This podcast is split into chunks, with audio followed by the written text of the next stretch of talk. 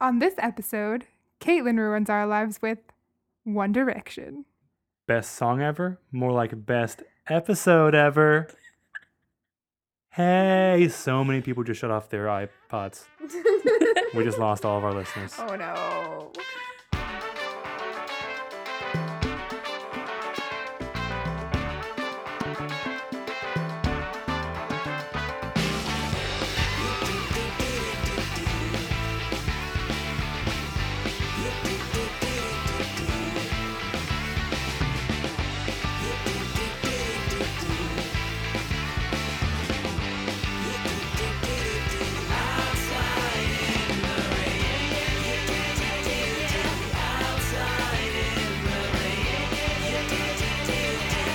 Hi, welcome to Ruin My Life, a podcast about forcing your friends to like the things you like. I'm Jason Edwards, I'm Kelsey Goldman. and we have a very special guest today with us, don't we, Kelsey? Yes. Our guest today is my uh, friend and One Direction scholar, Caitlin Higgins. Caitlin. Hello. Thanks for coming on, Caitlin. Thank you so much for having me. No, thank you. You're welcome. Okay, that's that's good. That's better. The reason her her One Direction fandom is relevant is because this is an episode all about One Direction. Yeah. So, for everyone who doesn't know, which is probably no one, One Direction is an English dash Irish boy band consisting of five members. Well, four, four-ish, and I don't know how to pronounce some of their names. So, Caitlin, would you please uh, read their names off for me? Yeah, absolutely. So you've got Harry Styles, Niall Horan, Liam Payne, Zayn Malik, and Louis Tomlinson. Thank you for that. You're welcome. It's mostly um, Niall. Niall. Niall. Niall. His name. That's the good Irish name. Oh, That's where the Irish comes That actually from. will help me. Yeah, Yeah. Niall. Yeah, Okay. Niall. And they So you have to say it like with an Irish accent. Niall. I'm guessing from your laughter that I nailed it. Caitlin's Nailed family it. lives in Ireland. Nailed Some it. Nice. Nice. They Niall formed one. in 2010, right? Because the five of them were on X Factor, Yes. but they entered uh, individually Yes. and got literally thrown together by Mhm. either Simon Cowell or Nicole Scherzinger. Scherzinger. Scherzinger. Thank you. I'm terrible with names. Thank you all for lifting me up in this way. And they placed third, I think. Is that right? Yeah, they didn't win. They didn't win. Third, I'm third- telling you. Third. Carly Rae Jepsen, a previous episode, was also a third. It's the sweet spot. It is. Mhm. I've always felt that way about those singing contests. Like I feel like the people who came in second or third always No, because end you, up doing better if because you come in second, you lose. You're you a lose loser. that final You're a loser, But if you you, come in third, you just didn't win. and you sort of get to launch your career before the show is even over, which is kind of Yeah. nice. Mhm. And also, you don't get tied into those awful contracts. Like, except One Direction totally did. okay, you're right. We can talk about this. Caitlin, how did you come to your One Direction fandom? Well, I always like to say it's all Paul Rudd's fault, which is a good hook, I think. I hope. It's all Paul Um, Rudd's I'm fault. I'm hooked. It's all Paul Rudd's fault. So um I actually I hated One Direction because twist. oh no! Cut the feed! Cut the feed! um yeah so they i was in london at like the end of 2011 when they were getting really popular and like at the student union bar at the school i was at like what makes you beautiful the video was like constantly playing.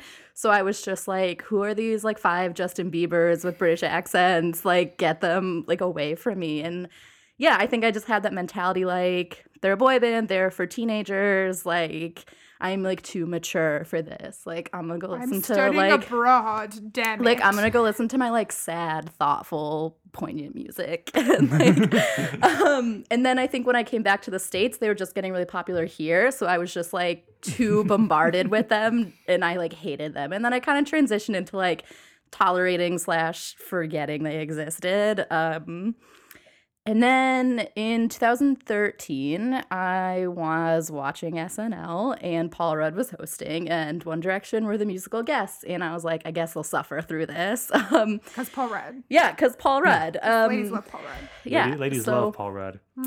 Yeah, I, well, I love Shout Paul out- Rudd. shout out Amy. um, Yeah, there, there's another podcast. Ladies love Paul Rudd. oh, all right. Well, I can be a guest on that one next. but um, anyway, and so, and my friend was over, a, fr- a coworker and a friend. Um, was over and we were watching it together.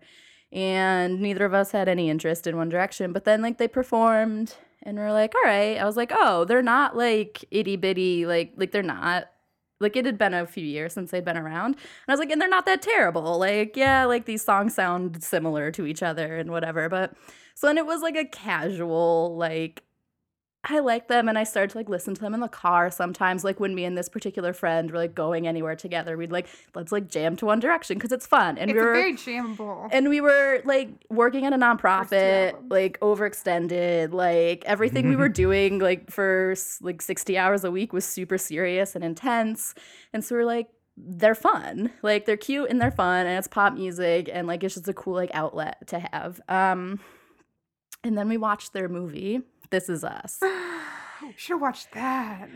which like was the tales like that's where it all like really happened I'm sorry. I'm just now connecting the fact that uh, One Direction's first concert documentary film has the same title as hit NBC drama "This Is Us." yes it does Are they connected in any way? I have seen, seen neither. They're not. Um, and obviously, the One Direction documentary came out first. So- So, I assume the show was a continuation of the storyline from the documentary. Is that is that not true? One Direction was feeling particularly litigious. yeah. They might have a case. Mm-hmm. So so we watched that, and That's quite a jump in fandom levels, by the way. Yeah. Casually enjoying music in your car to watching their movie. so we were yeah, it was like the spring or summer, and we were like, let's have like a margarita movie night, and we were like, doesn't One Direction have a Movie movie? So it was honestly Movie like a juice, we were yeah. just gonna do this like for fun, like. Kind of as we were still at the kind of like ironically liking One Mhm. Direction like phase, and we are like, let's just watch this. I know and then exactly where this leads. and then like and then like the movie was Been there. like fun and they you know obviously they're presented as like cool like chill down to earth guys whatever but then like Morgan Spurlock um did that documentary Oh yeah. oh wow. which yeah. and then there's there's an interview with Morgan Spurlock in Rolling Stone where he talks about he's like I wouldn't have done this if they sucked like and he was like and they don't suck and I spent so much time with them um and that they're like really humble and like Harry was just like living in one of their like producers like attics while he was like looking at like it's just like very like you wouldn't know they had all this whatever anyway so I was like all right It's weird. I don't know if anyone else is having this reaction right now, but I'm realizing I kind of do trust Morgan Spurlock as a judge Yeah. of character. I don't know why, but I really just feel that. right I don't not. Like you're not, you're not inclined to disbelieve him. No. Right, and, and is like that? everything else he's done know. is like serious and kind of like for the greater, you know, like trying Yeah. to like prove things are shitty to try and make the. Can I swear on here? Was that like? a Oh, no, yeah, no? Okay. Yeah, we, we Like, drop swears like it's pre- nothing.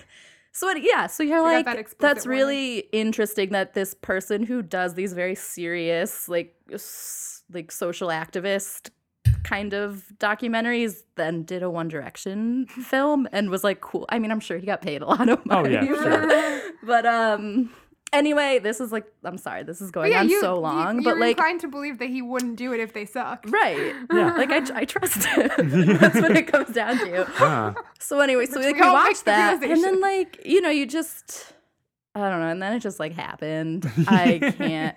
So, but anyway, so like my main point I think about my my journey into what, um into to loving One Direction is that like so it kind of started as this like it's fun and I'm not going to like be ashamed for liking fun music because like everything else I do in life right now is like super heavy and like it's just a good outlet and a good break. And I do love sad music, but then like you can't like do all of the sad stuff at once cuz then like yeah, anyway.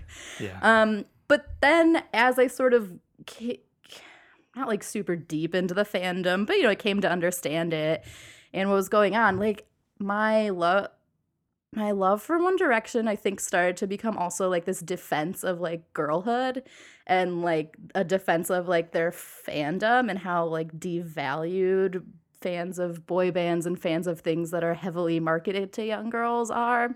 And then it became this very like I was like looking at it as a fan and also like through like this like social context too. And so now like my love for One Direction has like yeah What you're really saying blossomed is into that. liking One Direction is good for the world. Mm. I'm not saying it's not good for the world. So you went from joke to sincere outlet to cause. Yeah, I mean that's causes, you know. I mean, um, I'm using, you know, I'm, it's a little like I'm being a little bit dramatic, but dramatic, but I don't think you're wrong. so yeah, and obviously there's like a lot of weird stuff that happens with the One Direction fandom. Um, But I think the pinnacle, the pinnacle of your fandom, Yes, let's hold off Yeah. on the uh, the general fandom at large. That's going to be We our. don't- uh, we don't our- even- That's gonna, be, that's gonna be our whole back end. No, just just save, save your energy is all I'm saying.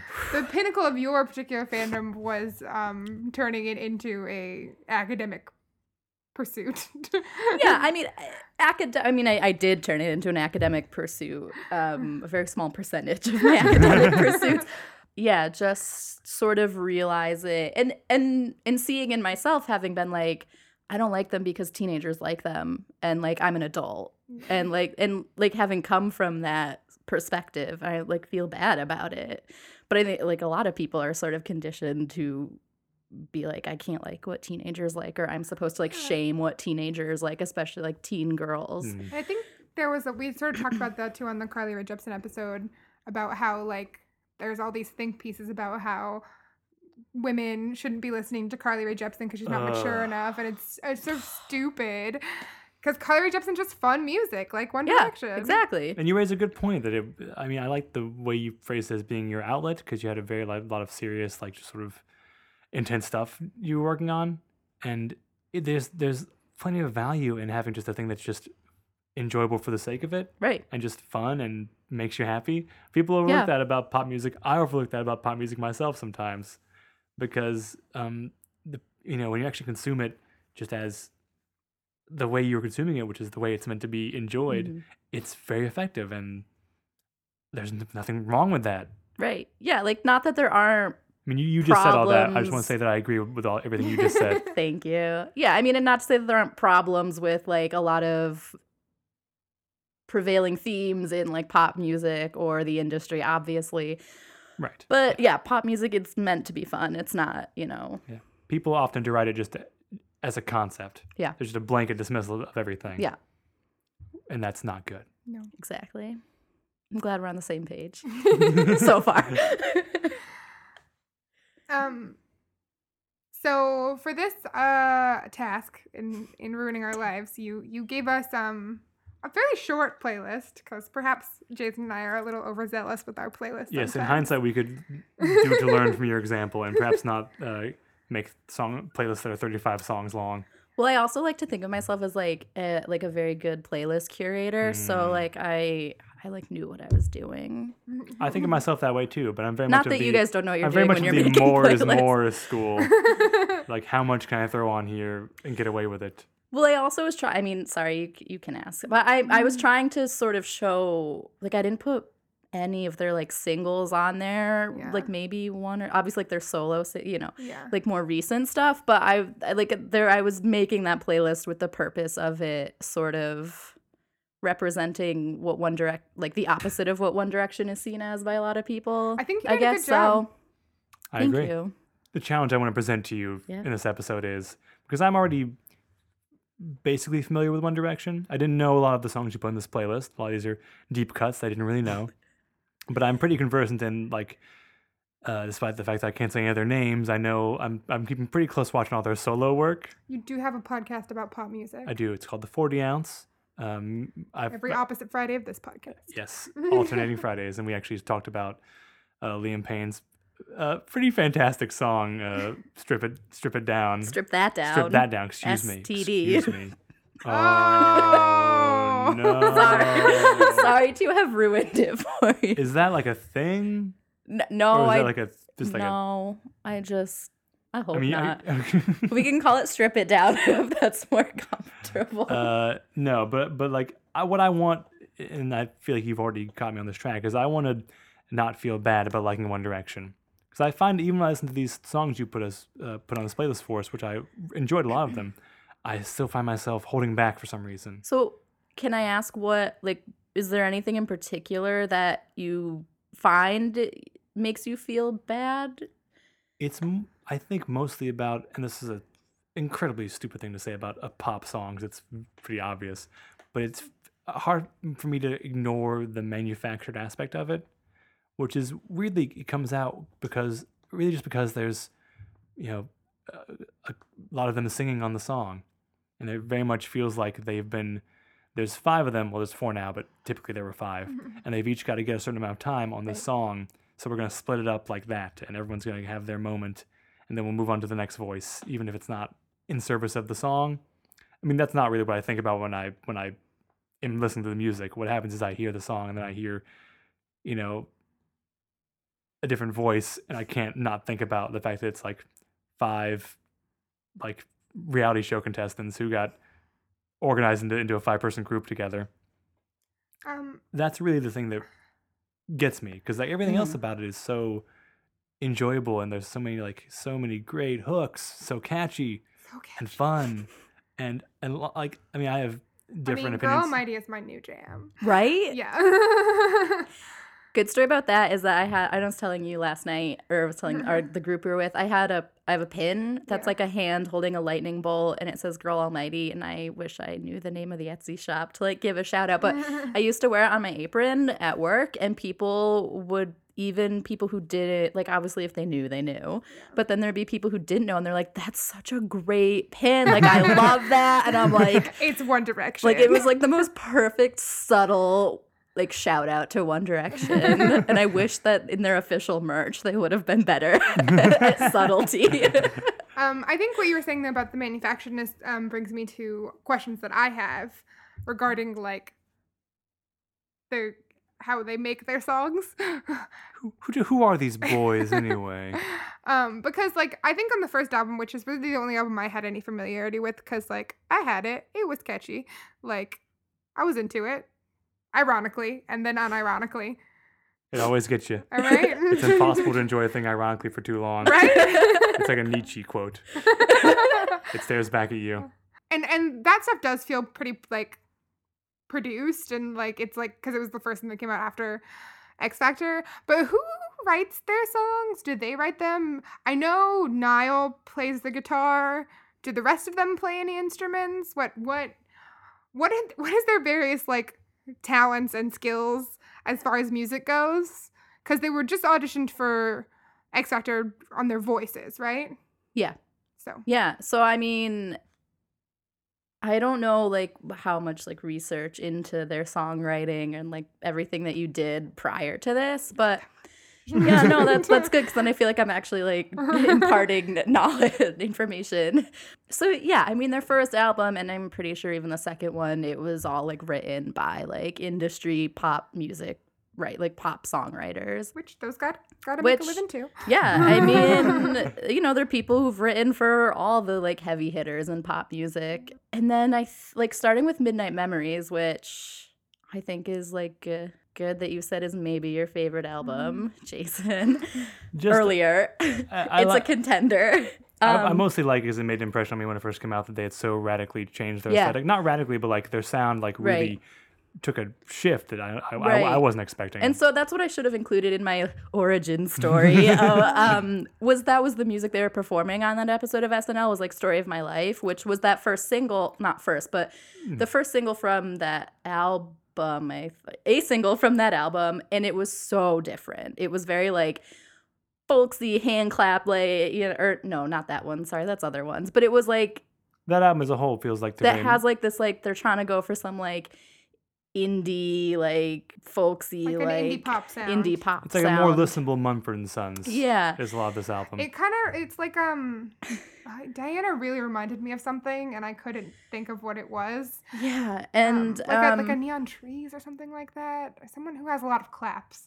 I know what you're saying about hand claps. Like yeah that so like feels right. happily like Yeah. and like has i don't know anyway so but yeah so that's also that's when i got into them because i was like wait a minute like this is different and this is not so far off from what i would listen to and i remember being in the car with my mom once and i mean my mom's not sorry mom she's not that great at like distinguishing like artists from one another necessarily but she so we're in the car and story of my life came on the radio and she asked if it was ryan adams who's like my one of my absolute all i'm like Oh, wearing man. one of his shirts right now like my absolute all-time Confirmed. favorite artist um and he's like in started in like the alt country like indie like and i was just like no, but I'm intrigued and feel a little better about this that you've said that, even though like my mom's not like a music professional, um, nor am I. But um, yeah, so starting with Midnight Memories, and that's what hooked me too, because I was like, this is really different. And start like starting with that album, like they did start writing more of the music themselves. Um, like it's not every song and it's not all of them. Um, like Liam and Louis have most of the Yeah, songwriting Liam credits seems to be popping up a lot. throughout. Which in a recent interview about his solo music, Leo and someone said, you know, like, oh, you and Louis like often were writing songs together, and the two of you wrote a lot of the songs when they were written by the members. Like, maybe they're not great apart. Yeah, well, he was saying that. Um, A real Lennon McCartney situation.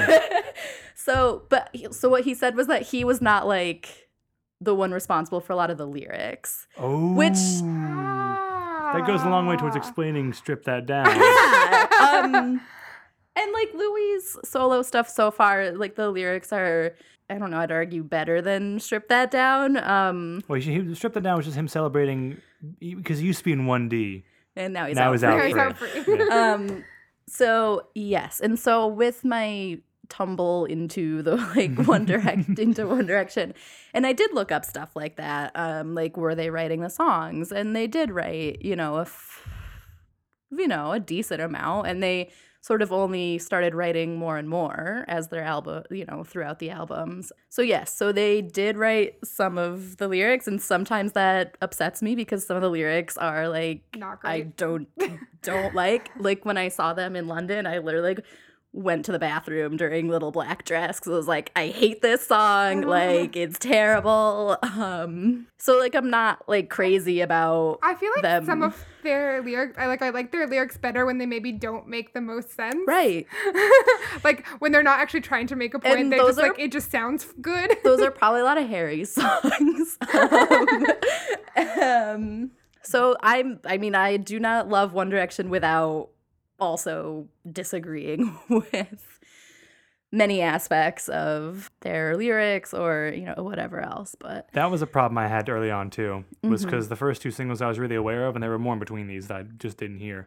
But it was uh, um, "What Makes You Beautiful," which is a pretty um, not great idea to hang Musically- to hang a song around. Musically catchy as fuck. Musically impossible to to. did, have ignore. you seen? I think it was Stephen Colbert like did a little segment on what makes you beautiful. I didn't see that. and it's really funny because he sort of talks about how it just doesn't make sense because it's like you don't know you're beautiful that's what makes you beautiful but now i'm telling you you're beautiful through this song So you're ugly so now. yeah. um yeah i i haven't watched it in a little while but i it's good. Like he makes you know a good point and it's funny and at And- least you know they didn't write that one. Another one that they uh, and then the next one I really paid attention to because it was clear they were going to be like a thing was Little Things, which was written by your boy uh, who, uh, Ed Sheeran, yeah. whose name I'm just now finding out is actually Edward Christopher Sheeran, which feels actually that should be his stage name because that feels a lot more appropriate to the way that dude sounds. uh, and Little Things is like n- a musical negging, like it's like I, it's, I don't I mean, don't It's a, it's a neg- musical negging. yeah, because it's it's like the, The- idea is like I love all the little imperfections about you, but, but, they then go you're just so like in depth. pointing out all of these like Yes. really strange, which is kind of a really Ed Sheeran thing to I to mean, be like Sheeran oddly likes to, you specific. um, Have a lot of sex after eating a shitload of Chinese food. So, so yeah, Ed Sheeran doesn't know how sex works. I covered that in my uh, my other podcast as well, so I won't revisit it here. Suffice to say, uh, the, like he talks about like. Like oh, the crinkles by your eyes and you smile. That's fine. cute. You do drink tea before you go to bed. That's a cute little affectation, a little cute little quirk. But he says like, uh, you've never loved your stomach or your thighs. yeah, like something And about like having like- to squeeze into your Yeah, jeans. you never want to know how much you weigh. You still have to squeeze into your jeans, but you're perfect to me. Gross. Yeah. Gross, gross, gross. Yeah. That's so weird. No, Why would you say that to someone that you like? And also so when I saw I saw Niall uh, on his like Today Show performance, and the crowd was like screaming for him. They always want him to cover little things as a solo artist because when they would perform as a group, like he was one, who, he was like the only member of One Direction who played an instrument who wasn't just like the backing band. Yeah. Um, and so he'd always be playing the acoustic guitar during little things. So I think somehow, and I just like standing in a crowd of, you know, mostly like young women, you like play little things or like being in a stadium full of mostly young girls like singing along to lyrics like those in little black dress mm-hmm. those were like really crazy moments for me like I like the first time I saw One Direction, I was just like standing there. I was like, no, like I can't. Like that was so bizarre and like Oh, gross. man. Like it felt so gross to me. I just wanted to like scream and be like, stop. But no one would hear me because they're screaming terrible lyrics. oh, it's like a nightmare. um, So they sort of had the. That was where my opinion of them began. So they sort of had a lot of uphill work to do. Yeah, and and like I was saying earlier to you guys, like it's not like they've made a like complete improvement on their lyrical content. Um, but I mean, what I the way I like to see it is, I mean, like no one's perfect, and like they're not gonna be perfect, and like they're all still very young. Um, and so like it's hopefully like they'll get get better with that kind of stuff. Yeah. Like I have high hopes because they, you know, as portrayed by Morgan Spurlock, like they seem like good dudes. So It strikes you me- hope that like they wise up to better lyrical content.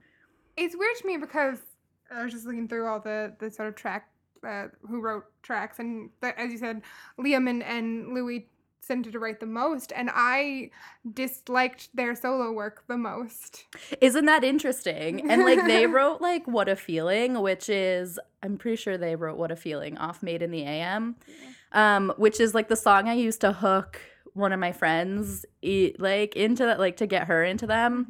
Um, because she like really didn't like them. And then I was like, Yeah, but you should listen to this song. And now she's like just as deep in it as I am. um so and that's really interesting to me because like I love that song and it has that like set like flowy like 70s like Fleetwood Mac kind of vibe Yeah. like going Which is like Harry's whole vibe. right which is like Harry and Niall are like such Fleetwood Mac fanboys and like friends with like Yeah. Stevie Nicks so it's like really so I mean and obviously there were other people working uh, with them on that song Yeah. so um I like you can't tell from a list of people who wrote a song who wrote more of it or who necessarily like yeah. wrote which parts of it and like From so from what I can tell, like with their solo careers, like Niall went expectedly more like acoustic folky. mm-hmm.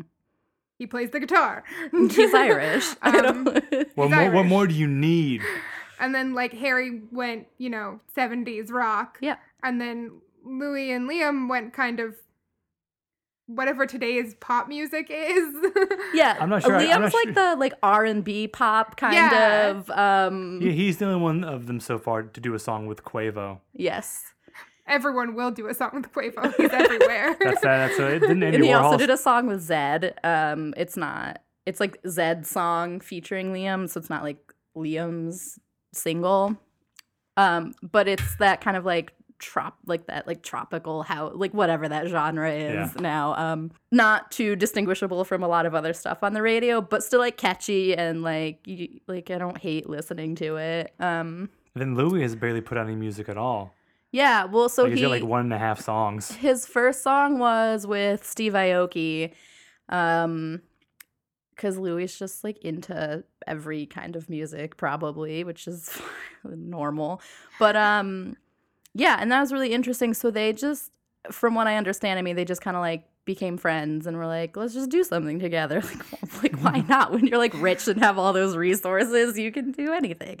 Um, and so they did that, and it was he performed it for the first time like very shortly after his mom died and he performed it i believe like on the x factor um so i was like super emotional if you like the lyrics of the song are pretty emotional yeah that was like a big moment for lots of fans of louis and for louis himself um I think um but so he's had a lot going on in his life. So I feel like his taking time to put music out is fair. Like he has a kid and then he has lots of, you know, other not great stuff going on. So, you know, and yeah, now he's got this song and I'm pretty sure he's like putting out a song today that's like not a single, but it's coming out at like midnight. He tweeted about it.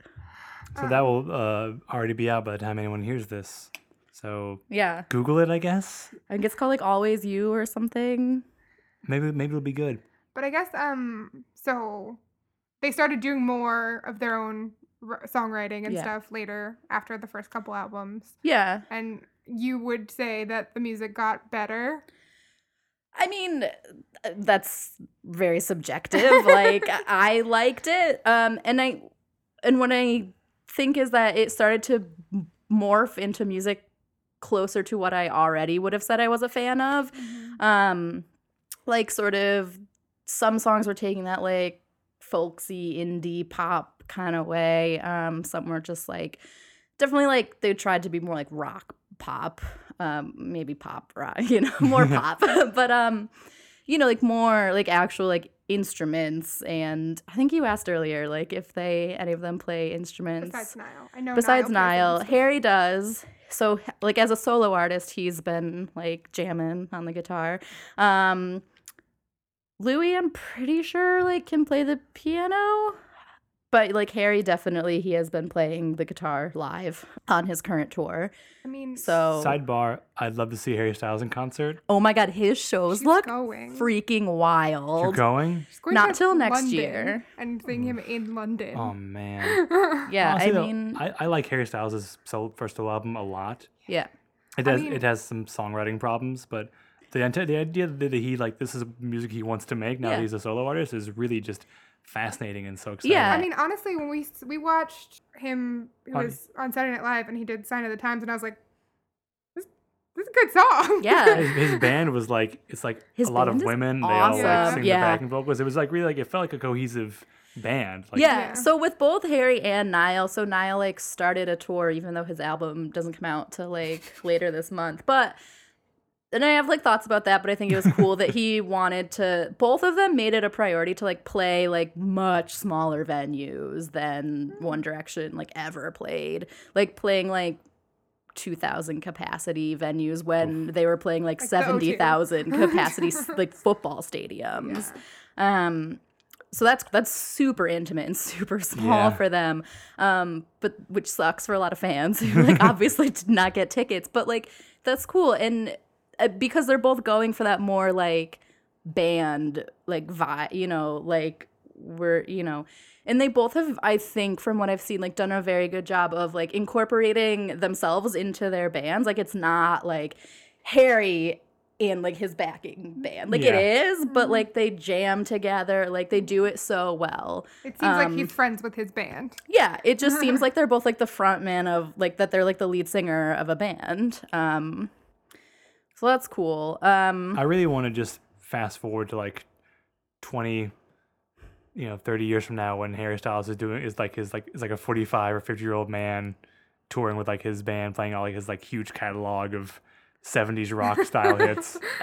I'm just I'm ready for that. yeah. So I've got I one wanna thing see- to look He'll be forward I want to see Harry like- Styles at the Beacon Theater. right? that's where Niall's playing in New York on Halloween. Tickets so And- expensive, it's scary. And like Harry just played Radio City. market. Um which is neat. There's something we have to we have to something a little bit sadder we have to touch on real quick, Sure. which is that One Direction is as of right now not a thing. So Zayn left in 2015, is that right? Yeah. And then about a year later, Not even. I not thought. quite a year, no, like an album later, which for them is less than a year, the band went on hiatus. Yeah, so Zayn left. Um and he sort of cited like like they were so overworked. Uh Yeah, I mean, they did they basically one album a year for they li- four they years. Yeah, They they, did an constantly album a year, but they were constantly touring. Yeah. Like they literally would have like 300 tour dates. And they only rescheduled like one of those, I'm pretty sure, and it was towards the end. Like they and so they were recording while on the road. And was that that scheduled due to their X Factor contract? Y- y- yeah, or to what yeah, that Simon Cowell contract or whatever. Um I mean, I also assume just basic e- economics. Like this is a hot boy band. They're only gonna be this young Right. for once, Yeah. and they gotta live like they're young. Song shout out title. yeah, let's get 'em on. Let's get these boys on the road. Yeah, right. You want to get as much out of that commodity as Yeah, you can because fucking horrifying, but it's Uh, the way it historically boy bands are very Fleeting? fleeting they're super popular for a moment and then and i think like one direction like if they get back together, like they're still gonna have so many fans. Do you think that's ever gonna happen? like I like to be optimistic because personally, like if I don't get to hear songs from Made in the AM live, I'm gonna be very upset. And because I like to think that like like why would they constantly say like we're getting back together? I mean they would. It's whatever. Originally, the hiatus was supposed to be 18 months. yeah, and that, that like has that. come and gone. Yeah, um so that was total speculation, I guess. that was just a random number. Right.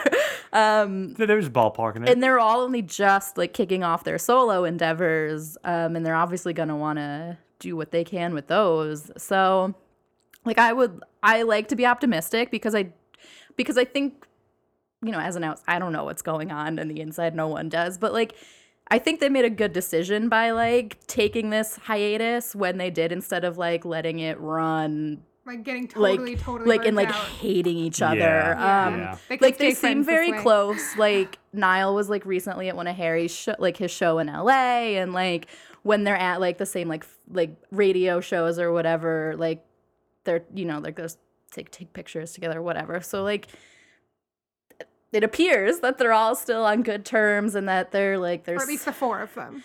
yeah, there's like some are on better terms with Zayn than others, I guess. I, no one really knows. It's, but yeah. So I I think they are. Um, uh, but I also am like have that like realistic voice in the back of my head, like trying to prepare myself for like the chance that they don't.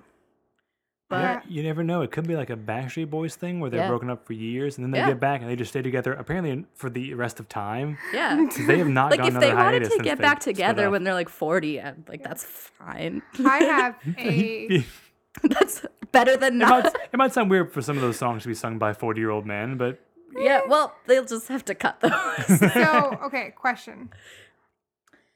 Yeah, I that's a tough question that I was not prepared for. Sorry. Um, so I, I like to make you think, Caitlin. yeah, well, or it's about, or this, this musical is called One Thing. And it's about the search for the one thing. What is the one thing? What hashtag? What is the one thing? Caitlin, do you know what the one thing is? I don't. I really Well, don't. someone out there's got that one thing, and these boys are gonna sail across the world to find her. That's my pitch. I think that's the other thing that always is weird to me about boy band music is it always seems like there's these five boys singing about one girl. Uh, That's fair. Kelsey, why are you so against poly representation in pop culture? You know I'm not. Mm, so you sound a little judgy right now. I mean, if that's their thing, five five dudes and one one lady, that's cool. But Don't don't yuck their yum. I'm not gonna Kelsey? get their yum. I think. Anyway, I just wanted to sort of venture down the, the thematic underpinnings of One Direction songs. Um, Yeah, I think there's just a lot of like you youthfulness to their songs. Um, but I feel like "Live Like We're Young" is not. It's in the show, but it's the show that's not. It's the song that's not part of the actual story. So they sing it like at curtain call yeah. Yeah. yeah, um, because everyone wants to hear it. You know. Yeah, yeah. I don't know, like they're so all over the place in so many ways. I love it. Um, like stylistically and thematically. Um, Um. Well, we'll move on. yeah, I'll, I'll like keep that in the back of my head and Just think we'll about it. You might want to. You might want to be part of the creative team for the forthcoming One Direction musical someday. Yeah, I mean maybe that maybe this is it. This is what launches it. We have a lot of uh, uh we have a lot. Of, we do a lot of magical thinking on this podcast, to where we believe that if we have an idea for a thing that's not been made, Someone will hire us someone to will make hire it. us to make it. Hey, you got you got to visualize and realize. Yeah. Visualize, actualize. Um. That's the secret. So I think talking about uh, all these five guys and and one girl, um, kind of You're of. really stuck on that. It's just like the way that the song is, because you would think maybe they're singing to five different girls or they're singing to three different girls or whatever. um, but like the way it always feels like they're singing to one girl. Yeah, sort of in that vein. Also, the the whole concept of story of my life has always confused me because if you look at the lyrics, it could be not romantic. But then there's a couple things that you're like, okay, well then it like has to be romantic. But then the music video is with their families. Hmm. So I just I like if anyone from One Direction listens to this, like that's my burning question for them. We're gonna we're gonna drop that uh, that sort of Damocles that's been hanging over you the entire episode, and sort of push open this dark creaking door eee, into the internet. Oh no, what's in there? What's everyone talking about? What the fandom? What's it like? Uh, Caitlin is particularly qualified to talk on this as she wrote a paper about the fandom of One Direction. Yeah, but I'd like to say that also that was a very it was a fun paper to write because I got to like quote One Direction tweets in a paper uh, at a very prestigious university. Um, Oh, but, um, well. At the London School of Economics. but um, oh, the finest schools in London. But um so that was cool. But um it's also very frustrating. I mean, uh, frustrating because obviously One Direction is a pretty recent thing. Uh Not a lot of academic papers. so there's not a lot of academic paper and that's the thing with academia in general is like things take so long to get published that like and when you're studying the field of like media and communications that's very frustrating because it takes so much longer for something to get published and by the time it's published it's like almost irrelevant in a lot of cases uh like yeah a lot of articles about myspace still still out there but um not in not related to one direction. Um So what's what's the fandom like?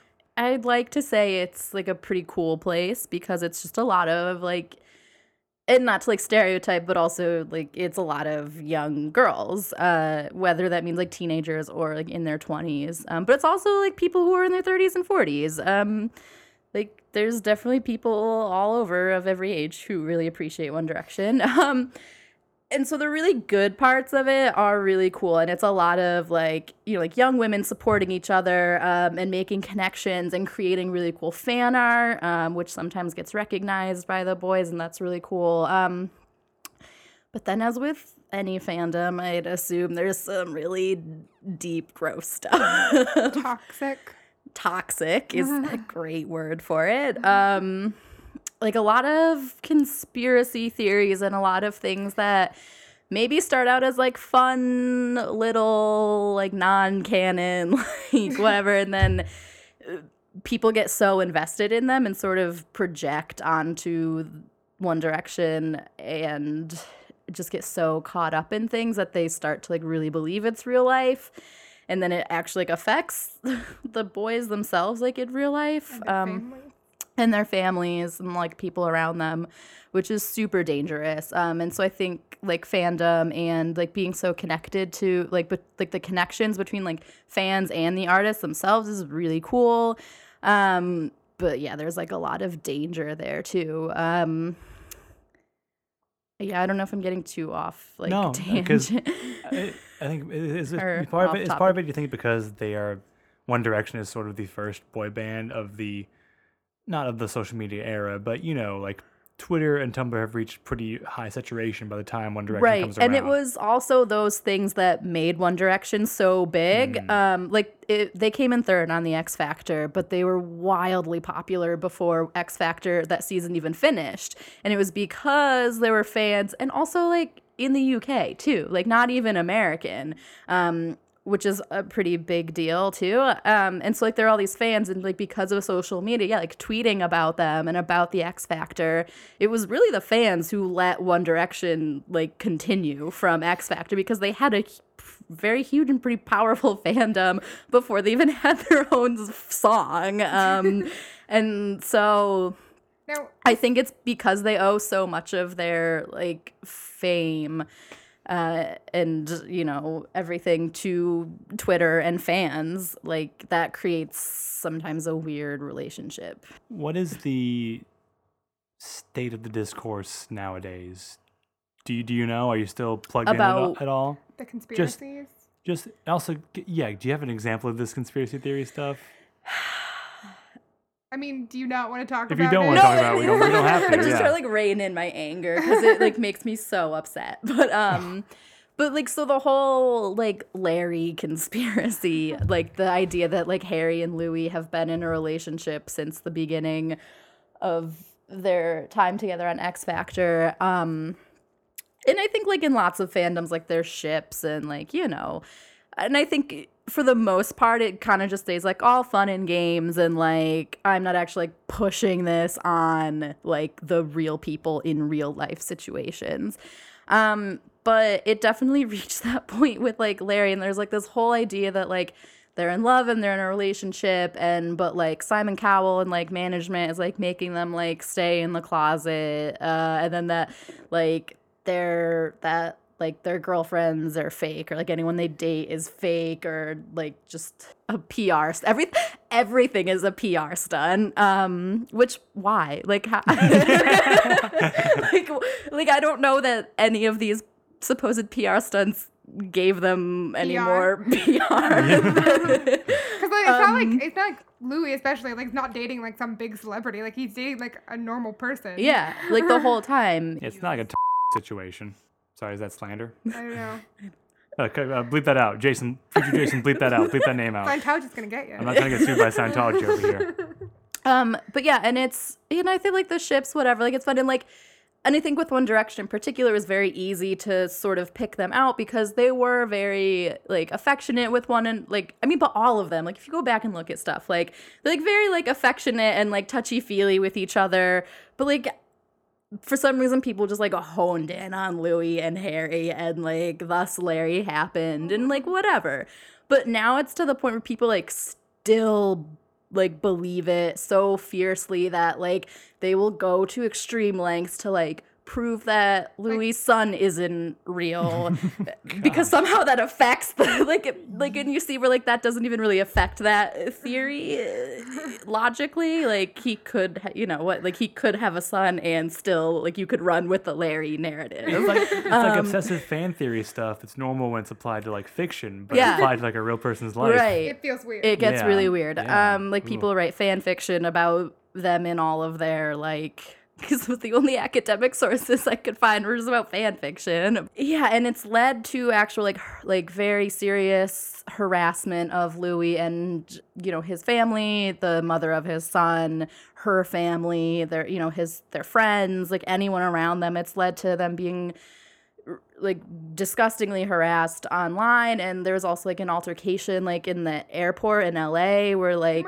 oh my god. I don't even want to call them fans because I just think at that point like you're not a fan and that's like a disservice to Yeah. the concept of being a fan like got into like a physical altercation with Louis' girlfriend and he like stepped in and so like he was like arrested I don't like because he like stepped Louis was in I arrested?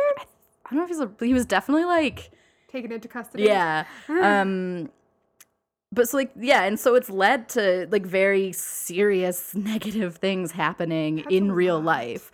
Um Wow. and so that I mean I think I think like personally I think that the whole concept and like the conspiracy theory is like a load of crap. And like I'm like whatever. Like if they were whatever, but I think it's gotten to the point where like like they like Louis definitely said like no we're not and like it it but because people were so adamant about it it like ch- it changed their friendship because it was like any single time they were like together or like t- like you know That's really upsetting. That's upsetting. actually really sad. people yeah. would like people would make such a big deal out of it um and get so insane over it that like they had to start like just they like weren't Not spending time much? together and like weren't as close Give me, give me a handshake, Harry. yeah No, Um, no pats today. and so like every little thing was so It overanalyzed makes me so sad. I know, it's actually Yeah. really upsetting.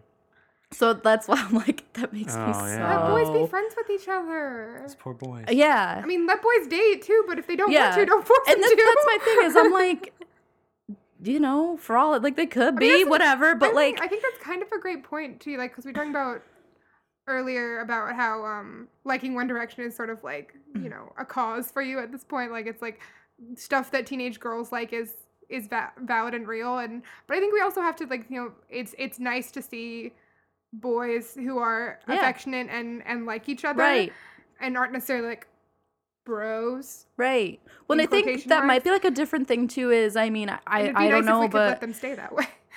Without Yeah, being like they're in right. love, right. but also like let them be in love if But they want to be. and then it gets to where like like Harry is like very you know like he you know like he's pretty not outspoken, but he's pretty vocal about you know like his like beliefs and like equal rights. Um, and things like that and like at his like concerts like people will like bring pride flags um and he'll like you know, like prance around on stage with them but um for people who want so badly to like defend the concept of like any member of One Direction not being straight they're really like assigning him a sexuality based on his like outward appearance and actions which is like a very mm. silly thing to do.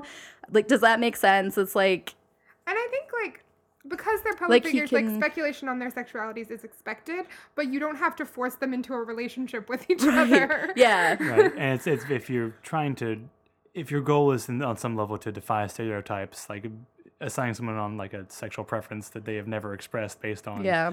the way they look or even act is uh, the opposite of what you're trying to do. Yeah, and like there even recently Harry said he said like some like and I think like you like that's not like it's not an appropriate question like ask in like an interview context, but someone was like, "What is your sexuality?" Which is like, why? Why would you Yeah, ask that? But so he fi- like he fi- he just was like, I just don't like to like I don't feel the need to label myself, and people literally like that means he's gay. Like he's Ugh. literally just said he just doesn't label. how sexuality is a spectrum. Yeah, like- and you can be wherever you want on that spectrum. yeah, like oh, it's just so so much. It's like just let them Bisexuality exists. yeah. Pansexuality So, exists. All sexualities exist. so there's a lot of problematic stuff in the are we gonna get hate for talking about this? It, it depends on what the reach of your podcast is. if any one direction fans are listening right now this is my challenge to you prove No, that I, no. no, because they've tried to do that and it's ended very badly for everyone except them somehow. the people. they always get away at the end Yeah, it's just I think you can like just let it be, really. Like it is what it is. Um Let people be people. Thank you for going down that rabbit hole. I know it was Thank you. uncomfortable and, and anger inducing. I'm really proud of you, you were very cogent Thank you. you didn't, you I didn't, didn't lose- start you- speaking in tongues. No. 'cause, like, well, no, I feel like I feel like I understand like why it makes you so upset now because like I got really upset for yeah them. i'm upset now too I like to do some rapid fire ish questions. yeah, bring it on. Just don't ask about a musical. um, who, who's your favorite boy? Um, okay, I love like I love Niall. Um, like yeah, it's Niall, but also like there's something about Louis that just makes me like feel really like I really love him and feel really like protective. but like it's Niall. Fun fact: I like Harry was my favorite for a good while, um, and then I think my Irish ancestors were like rolling in their graves and like struck. No, you were struck like the me Irish one, Caitlin. And then like all of a sudden they were like, if you're gonna live in England, you're at least gonna love the Irish one in One Direction because like that's when it happened. okay, what is your least favorite song Okay, um, def. Can there be a couple? Because let's let's hear them okay, so Little Black Dress. I'm Yeah. just like I, those lyrics, are, like just can't. it was like do it. pure objectification of a woman based on her clothing. um, that's pure and simple. That's what it is. And then um, there's another song that's like really, really terrible, um, lyric wise, um, women wise. um, Is it also on Midnight Memories? I believe so. Just pulling up the track list here, I see a song called "Don't Forget Where You Belong." No, that's a cute one. Okay. Niall, okay. Niall wrote it like about his hometown. It's cute. Aw. Um, Oh, Niall wrote a song about his hometown. Surprising. Get over it, Niall. so if there was a musical about, or if there's a musical about Niall, easier, be to, a- a easier to biographical musical. identify the theme. Um, wants to go home. oh, Little White Lies, god awful. Little Black Dress and Little White Lies. yeah, the you just same can't- record. Yep. Not that far apart from each other either. It's just like a double whammy. like it's, oh, it's bad. Like you say, you're a good girl, but I know that you would, girl. That's a little too blurred lines for me. Yeah, it's very blurred lines. Yeah, Ooh, Come on, boys. I know you Yeah. want it too. I know you feel it too. Let's stop pretending. yeah. Ah. and like you say you don't want to, but like your eyes, like you're lying because your eyes said like it's bad.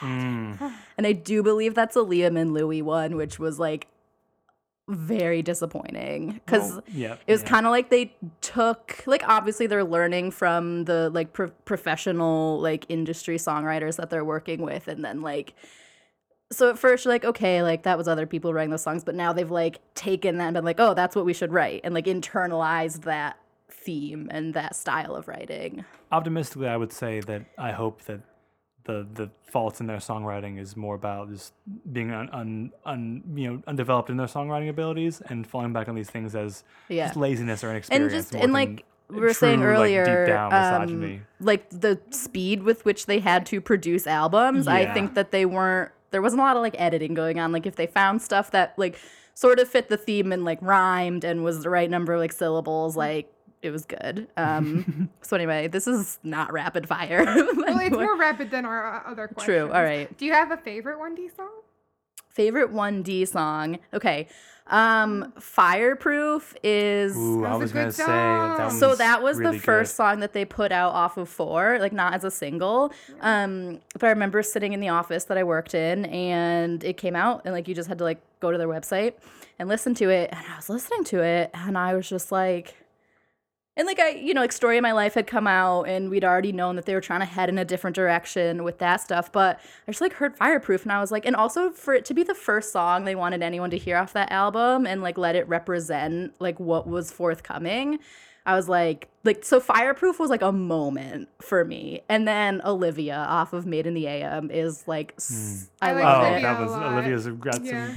It's very fun. It's so good. They like recorded the strings at That, like was Abbey that a, was that a Harry Road. Styles? Yes. Yeah. It's it's a That- Harry oh, really? joint. yeah. that, that's got it's got some real uh, Beatles vibes Yes, to and they recorded the strings at Abbey Road. oh Um, well, Oh, okay. There you go. Should have should have listened so for two and more I love seconds. it, and it's got like a like Willy Wonka like pure imagination. Like I don't know, I don't know if that's a good association or not. Sorry, we've, we've been through a lot. I'm sorry. Mr. Wonka.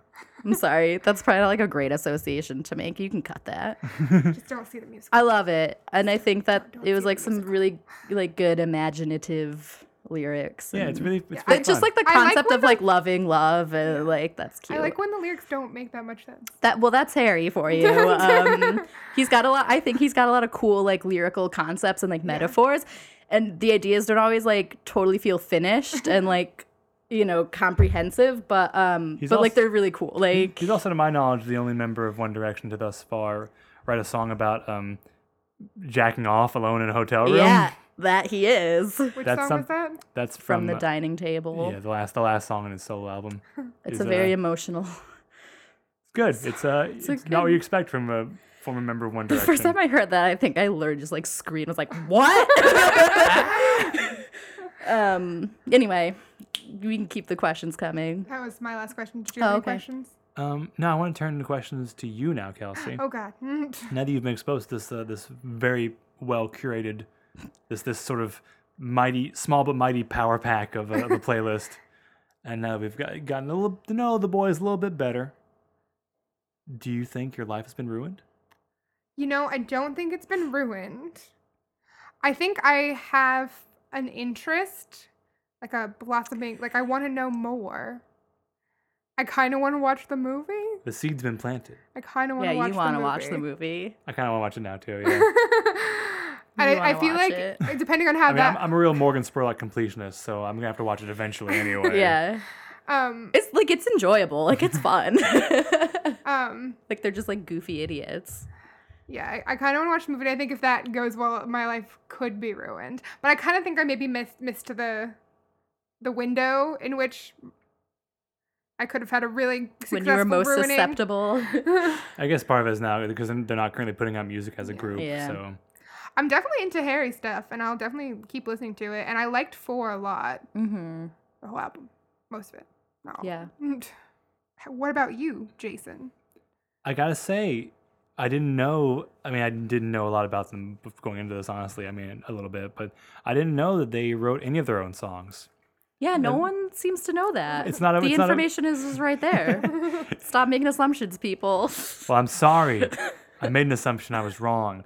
And also knowing that they have, especially over time, like moved moved more towards like taking more ownership of their material and writing their own songs, Mm-hmm. does help me a little bit with like seeing them as you know, they're still always going to be on some level an artificial group. But, you know, knowing that they at least like worked towards that, it makes me see them as more of a band. Yeah.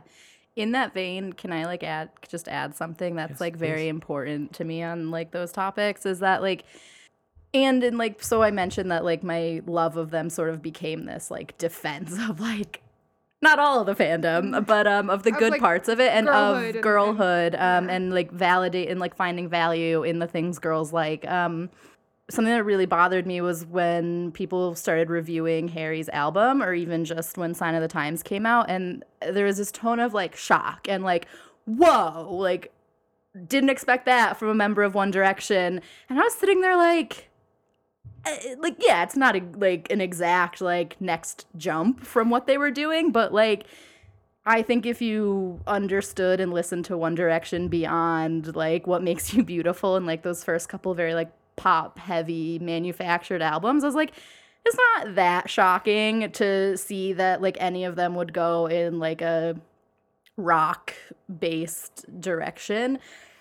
No pun intended. Um, and um, but and it, it was these reviews seemed very like backhanded to me where it was like like backhanded compliments like like the like wow i really like harry's stuff but like i'm surprised that i like it. And it's like well he didn't just like birth this new like style and like interest out of thin air. Like he was cultivating that the whole time he was in one direction and it's reflected in songs like olivia um and you know other songs that he wrote um and that you know others wrote um but yeah and it's it also speaks to that like so now it's like these like mostly I was noticing like these dudes writing for like Rolling Stone and like other like big like music publications or whatever like saying like oh like Harry Styles the solo artist is respectable but like still like bashing One Direction. It's like but he wouldn't be Harry Styles the solo artist he is right now if he hadn't gone through all of that. It's like a historical necessity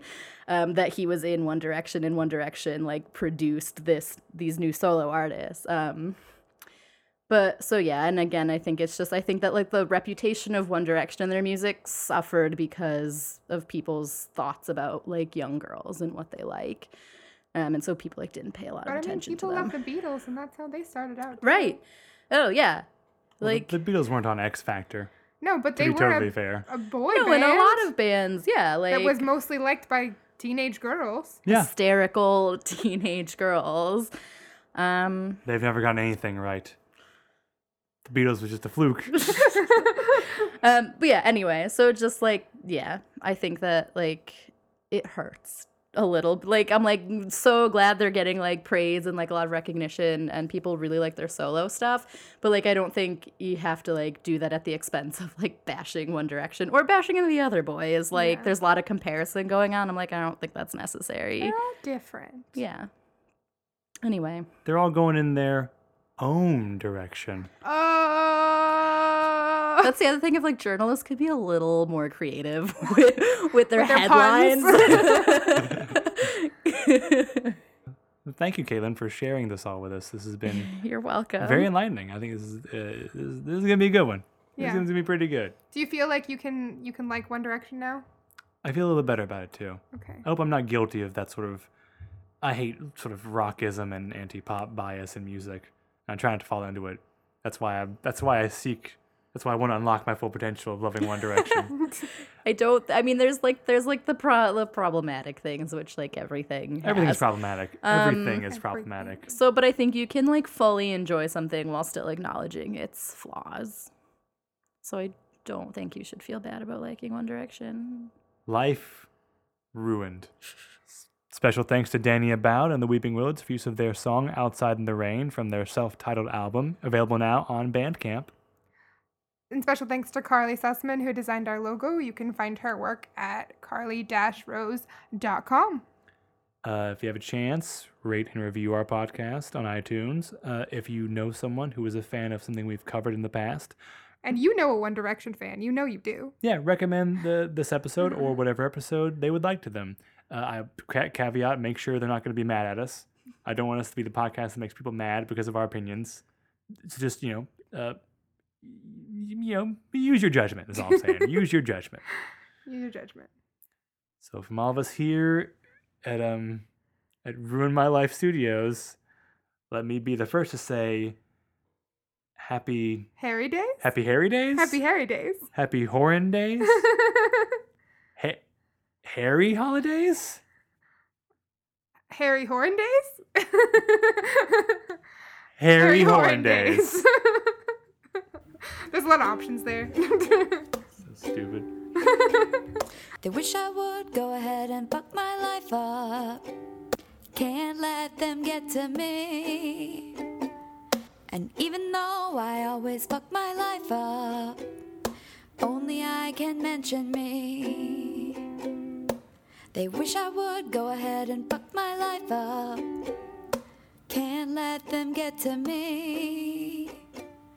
And even though I always fuck my life up, only I can mention me. Only I can mention me. Only I can mention me. The problem is that impulse, or even Like, probably, probably more commonly sounds the, really the impulse to like bad. have sexual fantasies about two members of One Direction gets caught up in the echo chamber of online fandom, Yeah. where any anything any delusion you have can be amplified a thousandfold. yeah. Fandom's a scary place. That's like, yeah. That's what uh, gang stalking is basically. It's like it's like paranoid schizophrenia fandom essentially. what is? Um, well, that's a bad way of putting it. Gang stalking is like a very specific kind of paranoid schizophrenic delusion Huh. that's reinforced by an online community of people who believe the same thing is happening to them. Wow. So it's a it's a really fucked up thing. We can do an episode about that. like doing your life with gang stalking. That'd be a nice turn for us. Anyway. Boy. Okay.